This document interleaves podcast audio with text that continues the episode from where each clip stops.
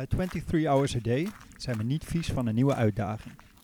Verhalen van grootse avonturen, nieuwe ontdekkingen, zijn dan ook bovengemiddeld aan ons besteed.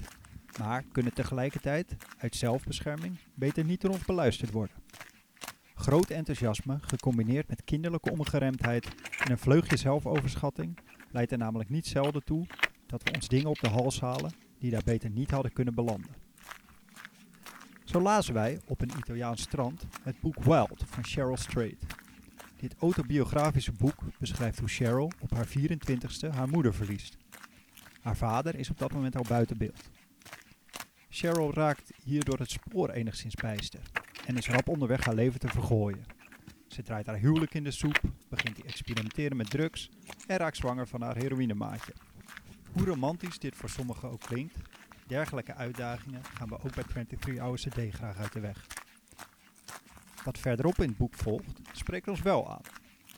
Cheryl raakt gegrepen door een boek over de Pacific Crest Trail, een hikingroute die van de grens van Mexico naar de grens van Canada leidt en meerdere gebergten en woestijnen doorkruist. Cheryl besluit deze te gaan lopen, vindt aanzienlijke delen van zichzelf terug tijdens de tocht en deelt dit met de lezer. Hierbij gaat ze uitvoerig in op de ongemakken van wekenlang niet douchen, het na één dag reeds verliezen van meerdere teennagels omdat haar schoenen te klein zijn en de ontberingen die haar pad verder met zich meebrengt. We waren, begrijpelijkerwijs, meteen verkocht.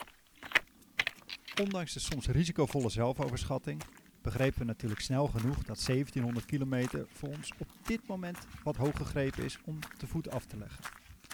Niet in de laatste plaats, omdat ik meer vrije dagen verg dan momenteel in het verschiet ligt. Het fenomeen hiking is echter wel voor ons vastgelegd. Iets wat we tijdens een recente trip naar Spanje in de uitvoering hebben gebracht. Het resultaat? Simpelweg verbluffend. We zijn in één woord gegrepen. We zijn bergen opgeklauterd en stroomopwaarts door rivieren gelopen. We zijn op onze knieën onder overhangende rotsen doorgekropen en hebben ons weten te redden uit een door de natuur uit vlijmscherpe rotspunten opgebouwd labyrint. We hebben hellingspercentages van meer dan 25% doorstaan en hebben letterlijk de zolen onder de schoenen vandaan gelopen. We hebben urenlang door wat over was van Rio Chiar gewaad, nog steeds genoeg om tot de knieën in het water te staan, en hebben in de brandende zon de hoogvlakte van de Sierra Nevada bereikt. Ondanks de enorme voorliefde voor duursporten die we hebben, hadden we van tevoren niet kunnen bedenken dat hiking zo fantastisch kon zijn. Toegegeven, de dag na een lange tocht voelden de heupen enigszins beurs en de warmte deed ons bij vlagen naar luchthappen.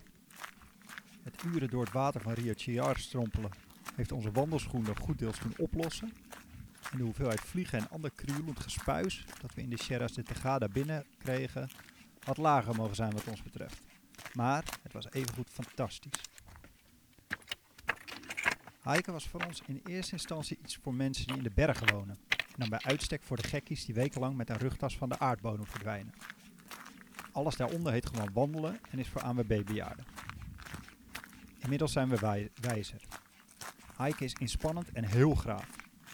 Natuurlijk, in Zuid-Spanje leent de omgeving zich er uitmuntend voor. Maar hier in Haarlem, met de duinen van Zuid-Kennemerland voor de deur, is er natuurlijk ook genoeg fantastisch te zien. Wij zijn om. Er is meer tussen hiken en wandelen en het is simpelweg fantastisch.